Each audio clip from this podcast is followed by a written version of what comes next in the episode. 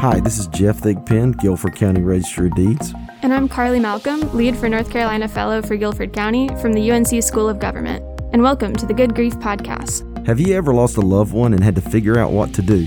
Have you ever felt alone and overwhelmed? Did it make you wonder why on earth this is all so complicated? In this podcast series, we bring together community partners to talk unapologetically about issues of death and dying. We answer questions about funerals, hospice, estates, and more to give our listeners the knowledge they need to make decisions for themselves and their loved ones. We want everyone in Guilford County to know that they're supported, that we live in a community where we can not only live and live well, but when we die, we can also die well because we care. So we thank you for joining us for the Good Grief podcast and for taking this step to be better prepared for end of life challenges. This is Jeff Thigpen, Guilford County Register of Deeds, and Carly Malcolm, Lead for NC Fellow from the North Carolina Institute of Government. And this is the Good Grief podcast, where we talk about death and dying unapologetically. Today we have Pam Strader with us. Pam moved to Greensboro in 1996 with her husband Joe Wood and newborn son. Uh, she joined the staff over at West Market Street United Methodist Church in downtown Greensboro back in 1997 to work as an associate pastor. She's done that for 22 years. Her husband Joe is a teacher with the Guilford County Schools. Pam and Joe have two adult children, Brian and Mary Helen Wood and include within their family Fani Mutswati, who came to Greensboro from the Democratic Republic of Congo. In addition to her ministry at West Market Street, Pam has been involved in ministry with Congolese refugees for the last decade, and she's currently on leave from the United Methodist Church.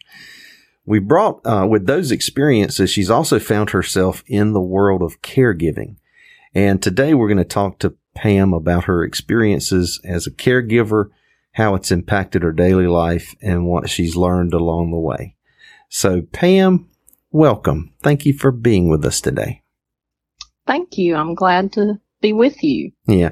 When we talked about a month ago, you talked to me about the situation that you found yourself in as a caregiver.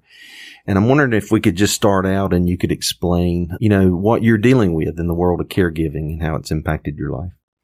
Sure. In the summer of 2019, my father, who lived an hour away in Lexington, North Carolina, became ill and I was trying to go over every night to check on him. We had been worried about him for a period of time living by himself, but we realized as I found packages of cookies in the bedroom and other signals that he was not taking care of himself. And in the course of bringing him to our home in Greensboro for him to recover from a brief illness. My husband, Joe, and I looked at him one night and just I said to him, Dad, Joe and I would just love for you to just stay with us. Mm-hmm. Now, we said this to someone who had been very, very resistant um, to leaving his home. He had been a caregiver himself for my mother for 10 years, and she had died in 2010, but he had lived by himself for nine years and had lived in, in Lexington since 1962. So his friends, his church, his, his connection to my mom and their life together was all wrapped up in that house in Lexington. So dad did finally acquiesce and, and said he thought it was a good idea to come and live with us. And you, you come out of a, of a family history where you saw your your parents taking care of their parents, right? We did. Both of my parents grew up as only children. So our family, my two older brothers and I witnessed our parents become caregivers uh, for our grandparents and each of our grandparents received care through some extended illness and both of my grandmothers ended up moving in uh, with my family over a period of years during junior high and high school. We also saw my brothers pitch in with the care of a grandfather with Parkinson's and after a late night foot, high school football game, we would all pile into the car on a Saturday morning and drive to Reidsville to help my grandmother care for my grandfather. So we were pretty hands on as a family. Mm-hmm. Hmm. So with your dad, I think you were telling me that you saw him take care of your mom for a number of years and then he took care of mm-hmm. himself mm-hmm. after that for a while. And mm-hmm. then based on the situations that you just mentioned, he then moved in with you all. Can you talk about how that has changed your life? I think one of the big things that happened was realizing that I, I was losing control really over uh, a sense of structure in my daily life. Dad sometimes sleeps in till 12 or 1. And then sometimes, like he did this morning, he comes walking in on the walker into the breakfast room at 8 a.m. so it's very difficult for me to plan things and it's difficult for me to keep commitments to people or appointments apart from him. So I have found that I, I really am pretty limited with what I can do outside of caring for him on a daily basis. Mm-hmm. Mm-hmm. So there's been this this change in control that you've had over your mm-hmm. life, and, and in terms of your your interactions, he's he's been your priority. Yep. You, and what goes along with that is you find yourself being isolated. And I, I have found that you know, for someone who was used to being out and about and caring uh, for others and and having lots of appointments and being very busy, I'm finding myself, you know, very isolated some days, and that my only interaction is with dad and with my husband. So that's that's been a big change. So the idea of of taking care of yourself is a piece of this change, and I think one of the things you mentioned to me was that sometimes you see that that your friends may not call you anymore because they think you're too busy, and and you yeah. find yourself having to reach out to them. And I think that's different, right?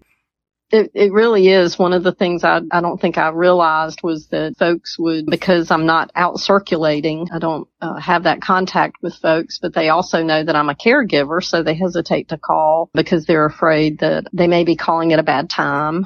And, and then since I can't really go out and of course we're all in that circumstance with COVID, but it's hard to get out and meet folks for coffee or lunch or something like that even before COVID because I just did not know what my schedule was going to be. So it has been, it's been isolating and what I've found that I need to do is pick up the phone and uh, call uh, and check in with some folks who, who I've known over the years and who are my friends and family. But, but it takes me taking some initiative with that. And I know that I need that contact. Mm-hmm. So throughout this process, have you learned anything new about yourself going through these challenges?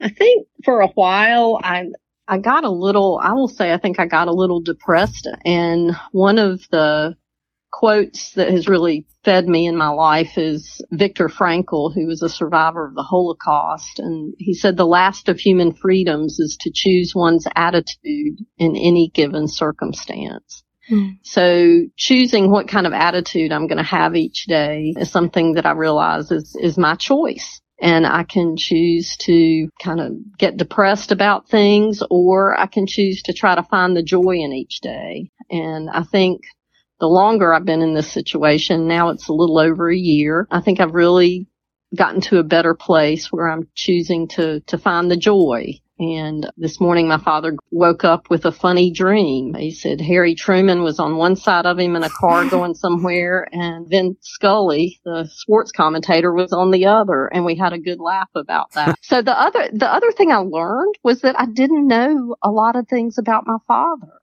Hmm. So one of the real joys has been hearing stories that I'd never heard before. Wow. And asking him about significant periods of history and what were those like for him. And that's been a wonderful thing in that I realize I've gotten to know my father as a person who lived through fascinating periods of the 20th century a lot better. And that's, that has been a real gift. I will say, dad, I never knew that about you. and, and, and so we're still in a place of discovery and he's 88 years old and I'm still discovering new things about him. So I think sometimes when you live with people, you forget to ask questions, but we, we, we take the time to have some of those conversations. And so I think that has been, I think to to be able to engage uh, with the person you're caring for and and venture into some new conversations is is a wonderful way to grow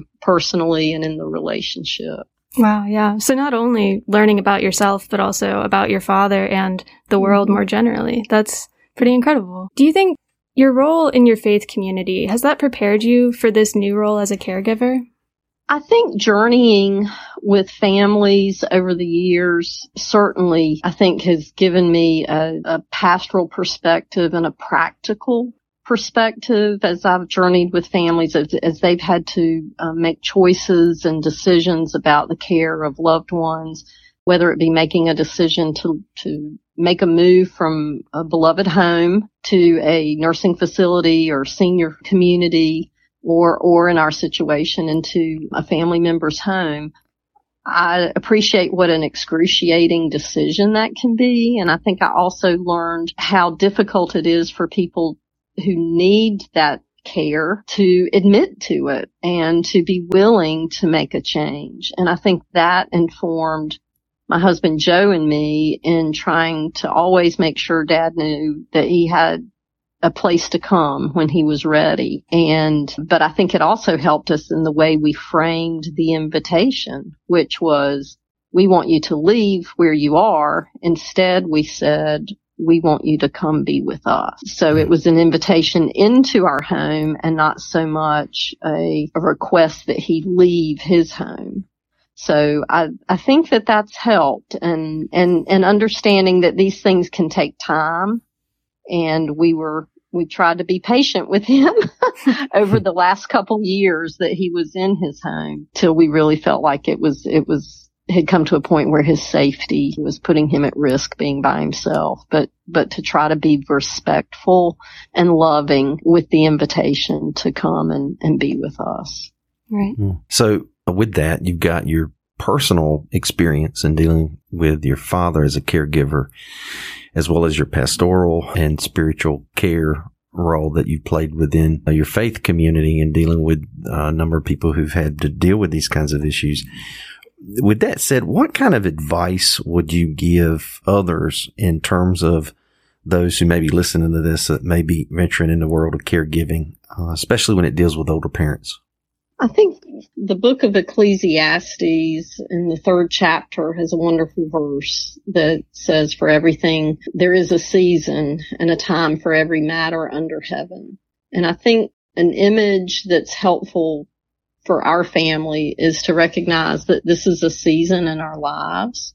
This is a season in my father's life where he's was a caregiver for my mother, but now he's the one receiving care. And that those seasons in our lives are not permanent, but they are seasons in which we can grow, seasons in which if we engage them again with, with an open attitude of seeking to learn and to grow and to love, that it can be a very fruitful season. And so my advice would be to, to engage in this season of caregiving, to live into it fully, to seek and capture the joy in each day, learn those new stories of your loved one, and and seek wisdom that often our our older parents and family members have to to offer to us if we take the time to be present and to engage them. But I, I'm very uh, thankful for for the pause I think that it has given us where we are taking the time to be present with each other and not so rushed with the busyness of life. I think caregiving forces you to slow down and it can be a time where you can really be intentional about taking care of yourself in ways that maybe when you were working you did not. It may be taking the dog for a walk uh, twice a day instead of once a day and pausing to hear that story from your loved one's childhood or young adult life or working life or their parenting experience that that can offer enrichment to your own life. But I would say to engage in the season and to seek to grow in your relationship with the person with whom you're you're providing care. It can be a, a time that, that while it can be challenging and not everyone is, is fortunate enough to have a, a parent who settles in and says, this is home. There are some some persons for whom this is very, very difficult and they continue to be combative and resistant in many ways. If we continue to try to love and respect the people we're caring for, I, I think there can be many fruits in this season. Yeah, well, that's exactly right. And I really appreciated when, when we were talking earlier just about the process of, of going through this and, and navigating through it, not at all kind of being clear how things are going to land, but bringing mm-hmm. your full self into it. And as you're kind of alluding to an appreciation for the season in the sense of the challenges it brings. But I remember, you know, you saying there's a joy with it. And I kind of, I kind of sense that in terms of how you are having this time with your with your dad. And uh, I really appreciate you taking the time to give us a unique perspective of someone who is laboring in the field right now, who's who's really in the middle of this situation and it continues to unfold every single day and in your life with your family. And I appreciate we, Carly and, I appreciate you being willing to come on and just share the story and the situations that you're dealing with and your approach to it, as well as the experience that you've uh, gained from it. With that said, on, on behalf of Carly, we would definitely like to appreciate you for being with us today. Thank you so much. All right. So Pam Strader has been an uh, associate pastor within the United Methodist Church for 22 years, background in spiritual and pastoral care, and she's talked with us today about caregiving. So again, thank you very much, Pam, for being with us. And this is the Good Grief Podcast. Thank you for listening to this episode of the Good Grief Podcast. We want your feedback. You can visit our website at www.guilforddeeds.com. You can also email us at endoflife at guilfordcountync.gov or find us on Twitter with the handle at Guilford underscore ROD. We hope you've enjoyed this episode, and until next time, take care.